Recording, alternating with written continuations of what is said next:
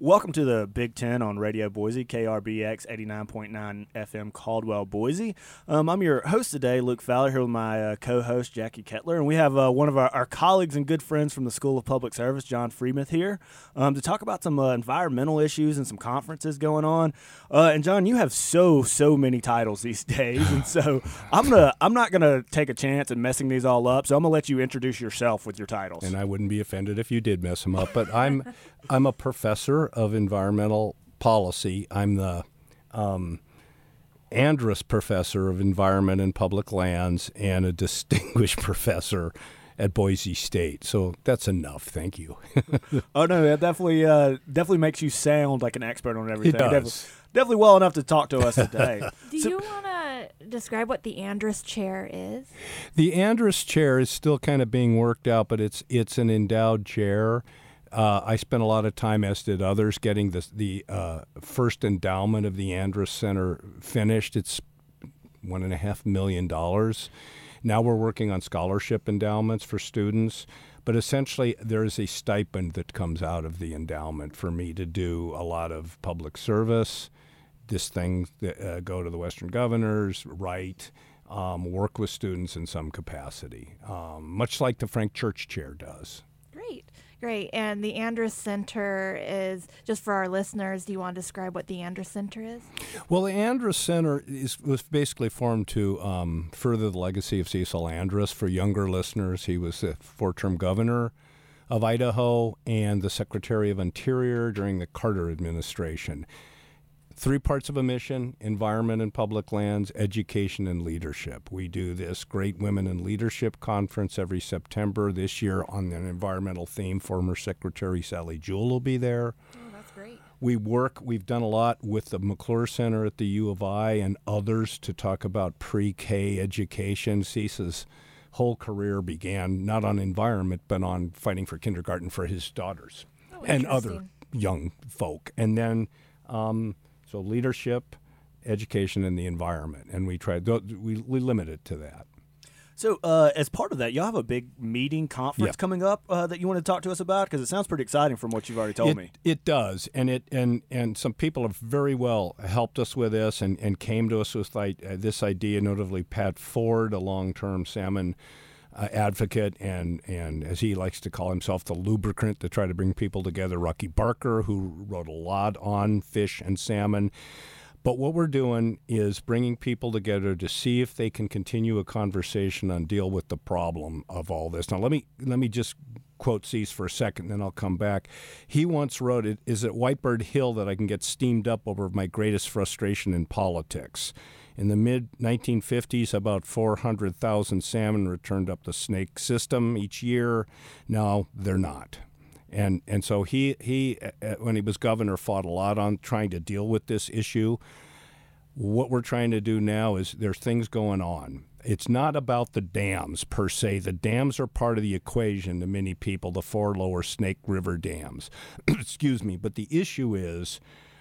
Um, Bonneville Power, which is our uh, regional federal power marketing agency where a lot of us get some power from, is uh, also tasked with providing revenue and resources to mitigate for impacts on the fisheries. Well, they can't sell their power anymore at the rate they could. So they are getting a shortfall now in the, lo- the money that could go to mitigation for, for wildlife and fish. So this, unless we get on this, could accelerate the decline of the fisheries. It's not good for those of us who are energy consumers. It's not good for the regional economy. Um, and yes, the dams are part of the equation, but da- salmon advocates that are coming, many of them are saying we don't want to do this at the expense of, of communities that depend on uh, getting their their uh, grain and so forth to market up north in the in the in the um, wheat country, the Palouse. And so it's seeing, it's can we create a politics to move the discussion forward? We're we're trying to get people in the room to see if they can, you know, half of this are the fun conversations in the hall, see if they can come to a place where they can work with each other. That's the goal. And so the goal of the conference is to figure out, to try to, thinking about salmon, long-term health of the population in addition to balancing that with energy, yes. things like that. And the needs of communities. And, of course, salmon are vitally important to our tribes, mm-hmm. Nez Perce and others. They've been dealing with them as a cultural resource for a thousand years. So who's participating in the conference? Well, the listeners, there's a lot of folks from different perspectives, communities, advocates. The orca is now in the conversation because we're, we're having orca issues because of salmon issues.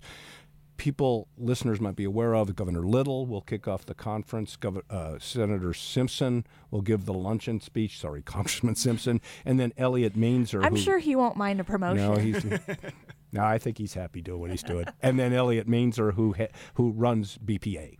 Those are the big three. And then there's staff from other senators' offices in Oregon and Washington, advocates, uh, agricultural interests, community interests. And it's a legacy issue, again, of Governor Andrus's. Yeah, and so this is a, a pretty big deal that you're doing because this is, um, I mean, I, I don't want to throw out the word climate change uh, it's liberally. In there. But, you know, this is definitely one of these uh, challenges that comes out of that, right? Because yes. we're having less water, we're having changes in, in our climate yes. patterns. Um, and so a, as we talk, and we've talked extensively on the show over the last year or so, and we talk about as a faculty regularly, like there's not easy solutions nope. to these problems. And what they really take to, to solve and what is what you're doing here, right? It's just getting a yeah. lot of people in the room and going, all right, how do we actually do this? Let's put the partisanship, let's put the politics aside, and just yeah. really talk about what the problem is. Well, Luke, you nailed it. I mean, the issue, I mean, and, and you know probably more, I don't do as much climate. I deal with it with wildland fire and things. The issue is, say it's caused by aliens. Whatever's the cause, the issue isn't arguing over that anymore. It's what do we do about it? And that's where we have to get in the room and decide how can we do things that don't adversely affect people unnecessarily in the name of dealing with the problem. Let's stop talking about the science of it and get to the, the politics of it. Yeah, and again, um, and too bad our, our colleague Jen Schneider's not here today because she could probably talk about this a little bit more expertly yeah, than I can. Yeah, she's great. She's great. Uh, but, uh, yeah, I mean, this is what a, a lot of the research shows is like when we actually start dealing with the problems of adaptation and mitigation, it's like when we stop talking about it in like political rhetoric terms yes. on the news and we just start locking ourselves in rooms and like, all right, we're gonna, no, we're not leaving until we figure out a way to do this. Well, you know, that's what Governor Andrus occasionally did when he was governor, is lock people in the room and say, if you leave first, I'm adopting the other guy's solution. Tended to work to some extent. Hey, that's a good idea. I'm going to have to try that around the university. Yeah. So uh, so you've got some great people coming to this conference. Is there a way to, for um, citizens to kind of pay attention to what's going on? We will. Um, it's seventy-five dollars to register, and we'll try to film some of it.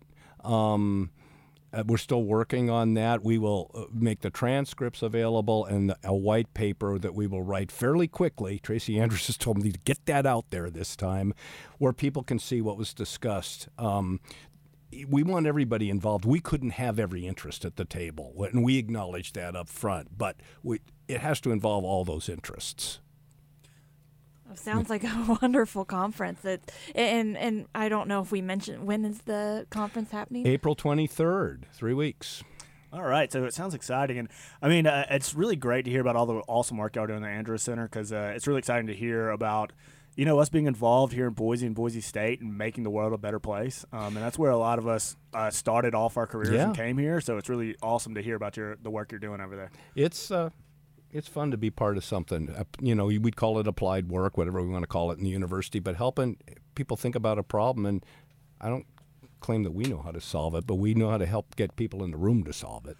All right. Well, it sounds good. So we're going to take a quick break, but then we're going to come back and uh, talk about some uh, other issues in the environment and so talk about some more collaborative opportunities that John's working on. We'll be right back. Ladies and gentlemen, this is Bud Wilson from Portland, Oregon's band On, and you're listening to Radio Boise on K R B X eighty-nine point nine F M, Caldwell, Boise. No, seriously, though, this is Bud from On. You're listening to K R B X. Programming on Radio Boise comes in part by A C H D Commuter Ride. Commuter Ride provides options for safe commuting throughout the Treasure Valley by helping plan walking and biking routes, and offering car, van pooling, and transit options. You can plan your route and get more information on smart commuting options at commuter ride dot com or by calling two oh eight, three four five, P O O L.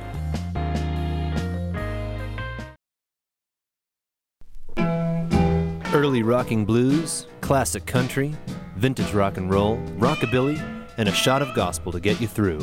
That's Spoonful, heard every Sunday at ten a.m. here on Radio Boise, K R B X eighty-nine point nine F M and ninety-three point five F M. Could be a spoonful of dollars.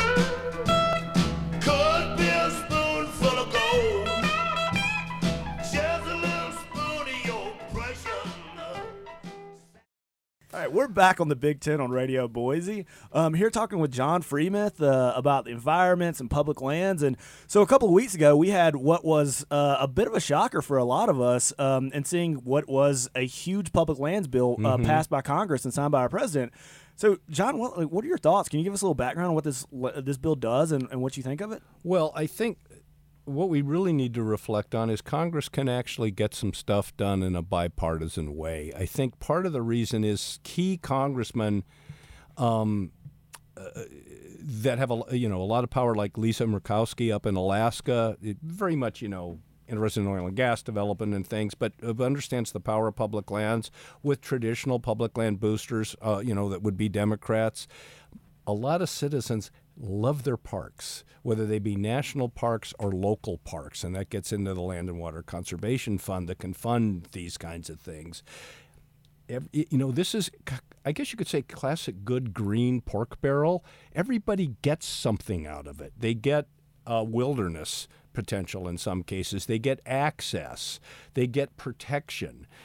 If if we, you know, it, it moves the spirit of collaboration along so we can deal with these other t- tougher public land issues that are still in front of us, sage grouse, things like that.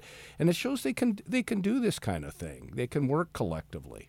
Yeah, and I think we often, there's so much focus on the gridlock, right, yeah. that sometimes we do overlook where there are successes and where we do see bipartisan policy yes. moving forward. Yes, and and you study this uh, a lot more than I do, Jackie, but what are those conditions that allow this to happen? We all know about gridlock, but how did this happen? Well, yeah. and, and you brought up right away, right, that a lot of people benefit from this, yes. right? And so it's easy to find that kind of um, compromise and, and get a coalition together yeah. to support it by everyone can see how their constituents yep. will benefit. Yep, yep. Whether it be in the East Coast or out here in the West, where we are the public lands, really. And apparently Indiana as well. Yeah. Did uh, mm-hmm. did I read that correctly? That Indiana got their first national park out of this bill? It's possible. Yeah. I mean, a lot of times they just up named them. They oh. were a protected area already, like Craters of the Moon. Uh, got very close to having the original part of it renamed a national park, for a lot of reasons, and I don't want to digress into that too much. But but it was. There were just a few interests in Idaho that misinterpreted the issue and they blocked it. But it so that's how that tends to happen. They take an area that might have been a national monument, great irony for the state of Utah, I would point out, and Congress upgrades it because only Congress can create a national park. And I don't know that exactly in Indiana, but I'm guessing, I think it was Indiana Dunes, actually, and that was a national seashore first. Oh, okay. And it, there are actually some thirty A, a names of of park units. They're not just national parks. They're all sorts of things. And there's only about sixty-two national parks, but there's four hundred units, and that's an example of that. So that's like the national recreation areas, yes. national forests, those yeah. types of things? Yeah. yeah. Now, national forests have always been that. Since the turn of the century, they were reserves that the presidents created. But yes, on your thing, now I was a ranger at a national recreation area, actually. Um, so you're exactly right, Jackie. And they're urban, they're rural, they're all kinds of things. Yeah, that's really interesting. Yeah, I grew up in Kansas, so near Topeka, where the Brown versus Board of Education oh, yeah. um, um, is now. And so, like, that's a very kind of urban uh, park. It is. And to Luke's point, that's also some of the units of the park system are historic sites. I, I've said that the National Park Service doesn't just protect the national parks. It's the keeper of America with our history and our, our mistakes. We've got Minidoka in Idaho, an internment site that's now a park unit because it's telling that story of, do we want to go through that again? Yeah, I think that's a really interesting point, right? Like, it's not just recreation and access yes. to lands, but it's also important history, including stark moments in our history as well. Yeah, we need to remind people that it, everything hasn't always been, you know, light. Yeah, and so that's really interesting uh, thinking about this bill, because I, I think uh, this administration and the Senate that's connected to it has really been framed as anti-environment, um, anti-conservation mm-hmm. in a lot of ways, really. Uh, uh, really pulling back some of those those protections that the Obama administration put into place. But when you look at a bill like this, mm-hmm. um, I think it adds it sheds some interesting light on that. Um, it but does, Luke. Yes, we're particularly talking about like our national parks, and they do a lot more than just preserve our environment, right? That preserve public lands. It, it kind of helps you understand why this bill came to pass, because it's it not does. it's not necessarily just a solely pro-environment bill. It is a larger bill that economic really, yeah it's an economic driver and a lot of other things. And so I, I'll definitely point out, and John, you probably know this better than I do, that for a lot of rural areas in America, their their national parks and their historic areas are huge tourism oh, attractions everywhere. I mean, people uh, you know obviously some of the the big ones out west take a lot of money to travel to if you're in the east, but yeah you again, it's kind of a green pork park barrel, you know, as long as it meets the criteria. And sometimes Congress creates things that the Park Service probably went, that's not nationally significant, like Steamtown, Pennsylvania, for example. But generally, people are proud of those areas and they go to them, whether it be for history or, you know, it's a grassland, it's something like that, more from where you're from, Jackie. And people, you know, it's it's... having been a ranger and talked to a lot of visitors from abroad, Europe and elsewhere, they, they're just drawn to this system. They, I mean, other countries have great protected areas, Costa Rica, but they're drawn to the American landscape and those parks. They've read about them since they were children. Oh, I was just going to ask, where were you a ranger at? Glen Canyon National Recreation Area and, and Lee's Ferry, which is where the river trips put in to Grand Canyon. So I was all through that area. The Glen Canyon is Lake Powell, but it also has all kinds of wild country off the lake. It was a great place to work. Yeah, I bet. Is that where you got your inspiration to be a uh, professor of public policy? That's where I wanted to be a career park ranger, and then my thinking evolved. Yeah. You know, I always wonder if I'd followed that other path, what I'd be doing. But yes, that is that and trips when I was a kid with mom and dad coming west and going and seeing the Grand Canyon and going, what is that? You know? Uh, me and my wife love to go over to uh, Jackson, Wyoming, to oh, Grand Teton. Yeah. We actually got married in the Grand Teton National Park, and you know, know every time, every time I, I, like we go and I see that park, like it just reminds me of like what we're capable of, like as a yeah. government, when we all get together and think yeah. well and yeah. you know really plan things out, you can preserve something like amazing like that. We can um, that otherwise would not exist if it wasn't for our government. So uh, there are reminders of why yes. government is a solution and not just a problem. Gee, isn't that great to say? Yeah. I sure believe it. It's it's rare to say it, but uh, it. Yeah, yeah. So uh, in the last uh, minute or so we have in this uh, segment, um, anything we should be thinking about or looking forward to in like public lands legislation, anything you think might be coming down the pipeline that our listeners should be paying attention to? Um, the, you'll see people with individual bills now, like somebody wants to expand Santa Monica Mountains National Recreation Area, which is quite an urban area. In fact, the Park Service stopped wearing the uniform because of a lot of Hispanics go there, many of which not been in the U S that long, and they think they're they're border guys. Oh, interesting. But they're not, so the park guys are just wearing shirts like I'm wearing with a little arrowhead insignia. So you'll see stuff like that. You know, that was an omnibus bill, so those things take time to develop a huge bill like that. Um, maybe there'll be a push here in Idaho again for Craters. Uh, we got that close. Um, there's going to be a lot of stuff on water. And, of course, water is related to land because of the decline in um, um, snowpacks and droughts lately. We're going to have to manage that one. But that's not really public lands, but it's related. All right. Sounds like interesting stuff. Um, so for our listeners, uh, definitely go back, and I'm sure you can find all kind of articles on the public lands bill and uh, pay attention because oh, yeah. this is an, yeah. an interesting issue. But uh, we will be back after a short break. All right. We're Hi, I'm Mike. And I'm Monique. We're, We're Alien, Alien Knife Fight. Fight. And you're listening to K R B X eighty-nine point nine F M, Caldwell, Boise. Community radio for Boise and beyond. Idaho Conservation League. Since nineteen seventy-three, protecting the air you breathe, the water you drink, and the places you love. To learn more about Idaho's leading voice for conservation, visit idaho conservation dot org. or call three four five, six nine three three. For the past decade, women have dominated the airwaves. That's what you'll hear on Femme Fatale. From Riot Girls to Rockabilly Queens and Garage Dames to Cry Your Heart Out Crooners.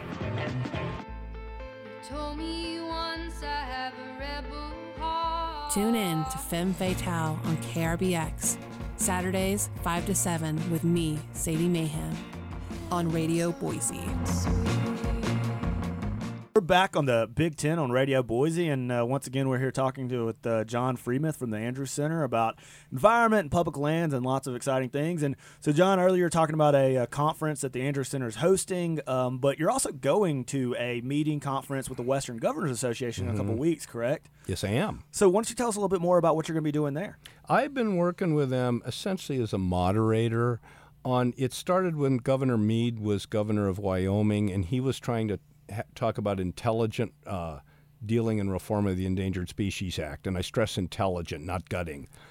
And I moderated a thing because Governor Otter hosted it, and then I sort of got a last-minute call to come moderate another one on rangeland reform um, and forestry issues that Governor Bullock of Montana had worked on, and Governor Mead came to that, and Governor Hickenlooper came to that. It led to some other things to moderate. This is a big one. Uh, it's sort of called Working Landscapes, but it's about cross-boundary, um, you know, collaboration, getting along. There are so many different managers and owners of the of the land out here. There's the feds, whether it's B L M, Park Service, Forest Service, Fish and Wildlife. There's state lands and state agencies. There are private lands. These problems are don't stop at the border. You know, a classic would be grizzly bears don't go, oh, there's the border of Yellowstone. I better not cross it. Oh, they don't? They don't have like a little map? That's... No, we haven't taught them to read yet. Uh. Um, and so it, they are bringing, now, I, there will not be governors at this one. The, the governors tend to come my, mainly to their two conferences a year. This year they're in one's in Vail, one's in Las Vegas.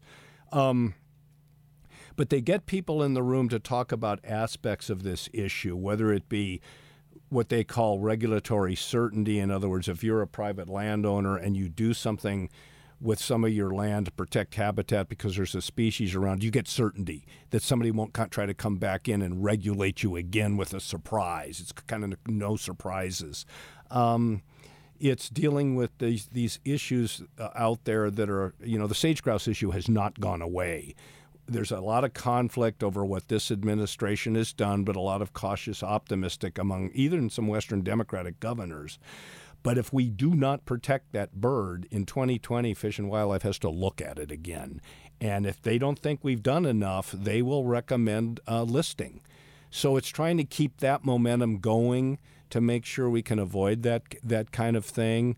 Um, It's just all those sort of things about bringing people together on these various Western landscape level issues to create relationships and momentum. So, you know, what's neat about the Western Governors, it's a bipartisan group. And uh, take it back to Cecil Andrus for a minute. One of the things he used to tell me, and I, again, I did not work with him when he's an elected official, is governors are where the action is. You're the boss. That's why I was never intri- that intrigued with being a, a senator, for example. Um, and and when you get a bipartisan group who are essentially executive managers, they want to get stuff done. They want to try to solve problems. They have politics, but as a collective group, uh, and, and the Western Governors is bigger than people think. It includes middle American states like Texas is in the Western Governors Association.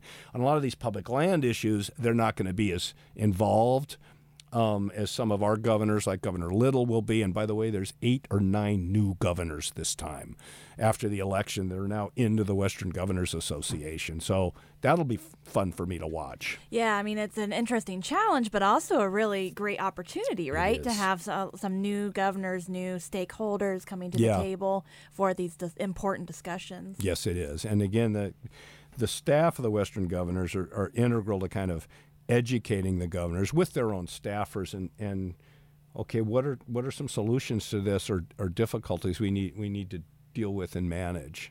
Yeah, and so Jackie, maybe you can uh, tell me a little bit more about it. But uh, the Western Governors Association is kind of a unique group as far as like regionally, like bringing together a group of governors to it work is. together on collective problems, and particularly in the environment, right? That's That's really interesting because, uh, and my own work looks at this, is like rarely do did we set up the jurisdictional lines of states to go along with environmental problems. Rarely is like, the key word. The uh, like the environmental problems came later, and yeah, then we just are trying to manage across these lines. And so tend to be when we find the most success is when we find ways to work across jurisdictional lines, yeah. across some of these institutions. Um, and so that makes uh, the Western Governors really unique in being able to do this and find the successes they have been, right? It does, and it also allows them, I know Jim Oxbury, who's the E D, was back testifying on the Hill about these issues, because the other side of this is the rest of the country really doesn't have a clue about, especially the public lands, what's out here. Um, you know, as a ranger, I got asked things that were questions to be asked by the Forest Service. Easterners have no idea who the B L M is. But out here, they are the key manager of the estate that's got the sage grouse on it and oil and gas. So, whoa, they're important. Uh, I think one of the best stories you told me was uh, when the standoff in Oregon was going on, and they called and uh, asked you about B L M. And they're like, "Why is Black Lives Matter involved why, in this? Yeah, why is Black Lives Matter?" I said, "What are you talking about?" And then the B L M, I said, "No, that's the Bureau of Land Management. There are two great guys from Philly," and they go, "Who the hell are they?"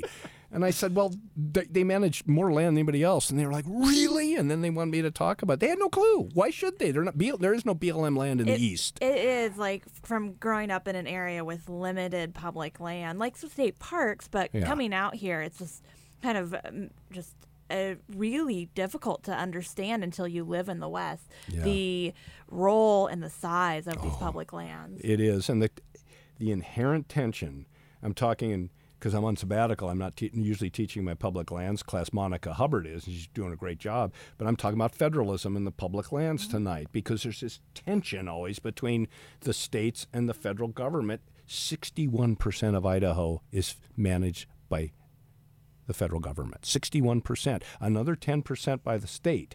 So that's a lot, mm-hmm. you know, it makes a difference. And that's why it's so important to have governors in the region come together and their, yeah. their staff and stakeholders to try to figure out some of these issues it and is. learn from one another. It's so, so important. Yeah, and again, a lot they do some of that when they get together, but they do develop great relationships with each other that cross the partisan line. Um, Cease, when he headed it twice, and actually headed the National Governors Association once.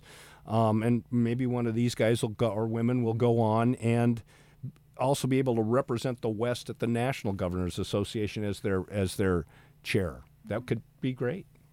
You know, and definitely, and I've talked about it on the show before, uh, moving out here from the South, and it, it's been uh, a learning experience in a lot of different ways. But I think for most Americans, uh, we spend our entire lives in the states that we grew up in or the cities that we grew up in. And so definitely have an opportunity to live somewhere yeah. different and understanding like, oh, wait, the issues that are in Mississippi and Georgia are not the same issues in Idaho. And no. there's a different orientation to how we feel about the environment. And that's one of those things that like you definitely notice. Like people have a certain respect and orientation towards public lands that I just have never lived in or, or been around before. Yeah. So that was definitely a, an interesting experience. There's a great writer that a lot of, of people who, who read about this stuff would rem- uh, recognize. His name is Wallace Stegner.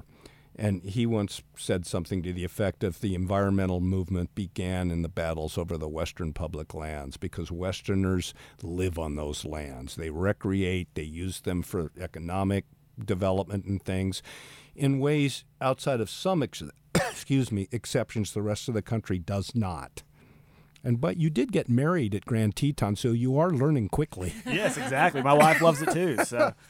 All right. Well, uh, unfortunately, I think we're about out of time. But, John, I'm going to give you one last opportunity to plug the Andrus Conference if you want. Yeah, if people care about that, um, you get to see a lot of neat speakers, meet some people, have a nice uh, opening little breakfast and a reception, and put get your point of view out there and, and, and hear from some very informed people. And the title of the conference is Energy, Salmon, Agriculture, and Community. Can we come together? And you can find that on the Andrus Center website, yes. correct? All right. Yeah, just navigate in through B S U to the Andrus Center. All right. Sounds like uh, interesting stuff. Well, uh, this was the, the Big Ten on Radio Boise, and we appreciate you listening again.